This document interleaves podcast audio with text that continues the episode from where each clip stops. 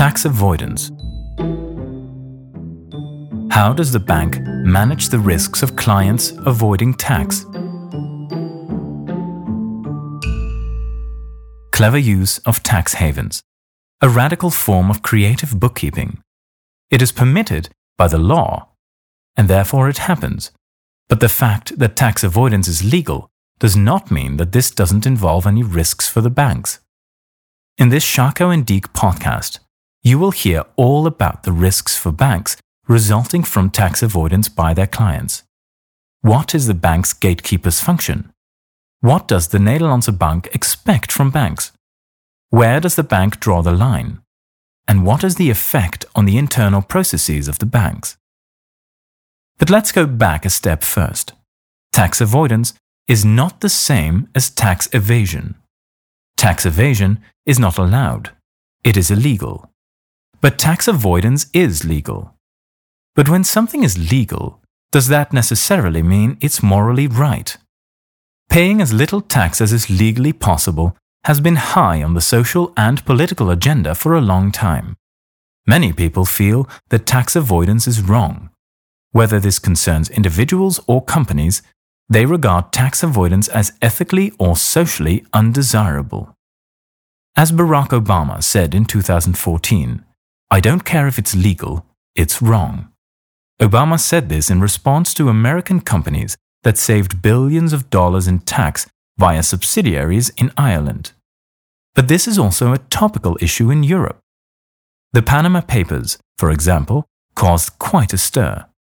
Politicians, professional football players, and other wealthy and famous people turned out to stash their money in tax havens.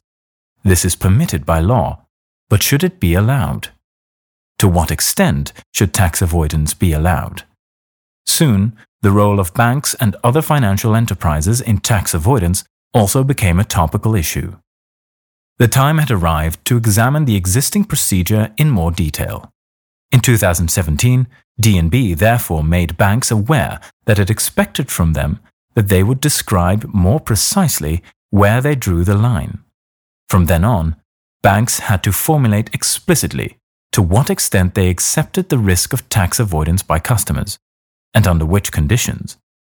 Following an elaborate consultation, DNB drew up a number of good practices. These good practices for banks for controlling tax integrity risks were published in July 2019. In brief, DNB expects three things from a bank. 1. Tax avoidance forms an integral part of the so called systemic integrity risk analysis. 2. The bank has a concrete tax integrity risk appetite in terms of client acceptance and review policy. 3. Risks are constantly being recognized so that the correct follow up steps can be taken.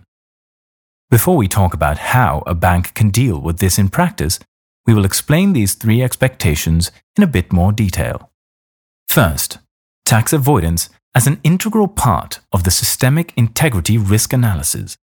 DNB expects that so-called tax integrity risks, not only tax avoidance but also tax evasion, form part of the risk analysis.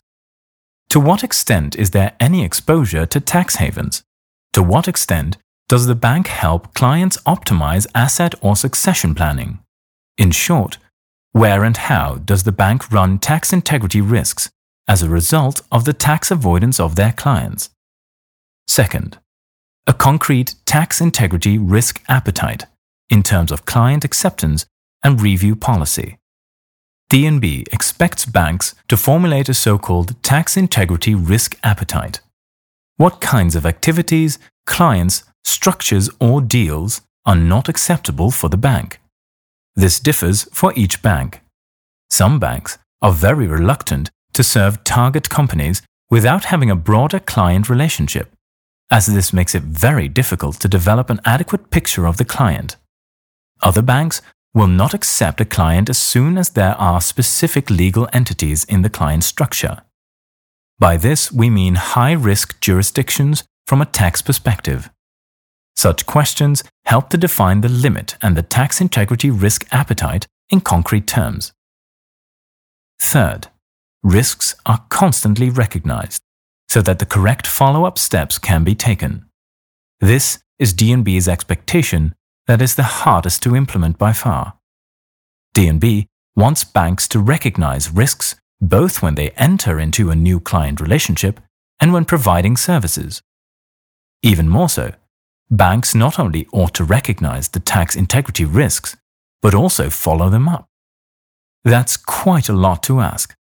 It means that the processes and systems concerning customer due diligence, deal due diligence, and transaction monitoring must be implemented in such a way that A.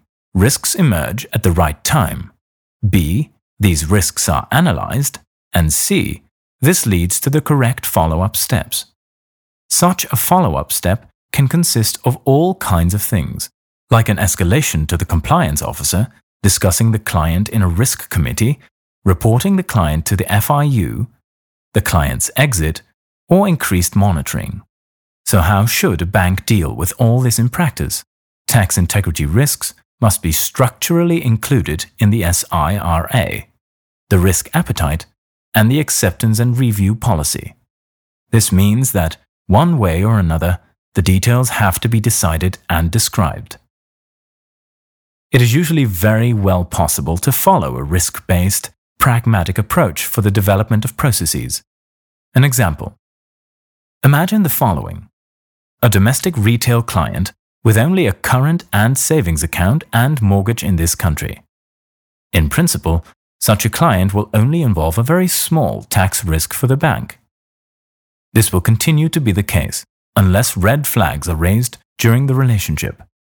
Such a red flag could be, for example, that the client regularly transfers large amounts to an account in a tax haven.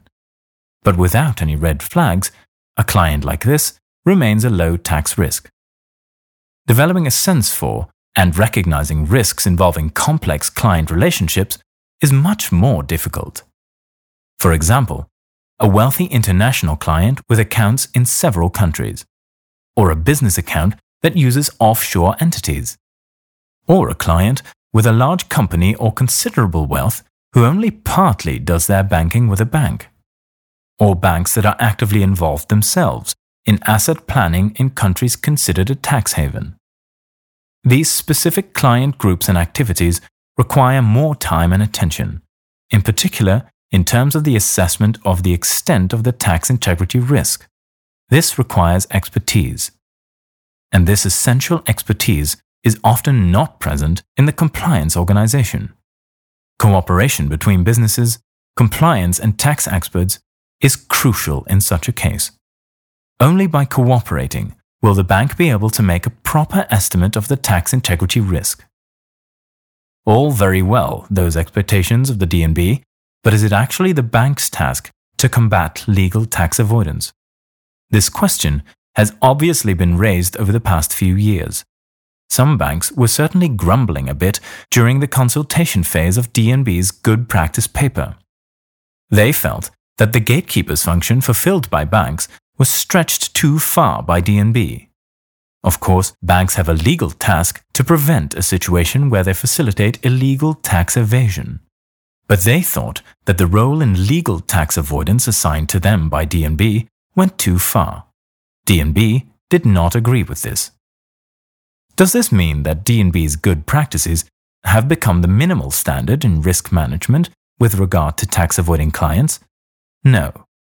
But what it does mean is that banks should be smart enough to check their policy and processes against the good practices described by DNB. It is then up to the banks to make their own decisions. Would you like to know more about DNB's good practices? Shako and Deek will be happy to answer your questions.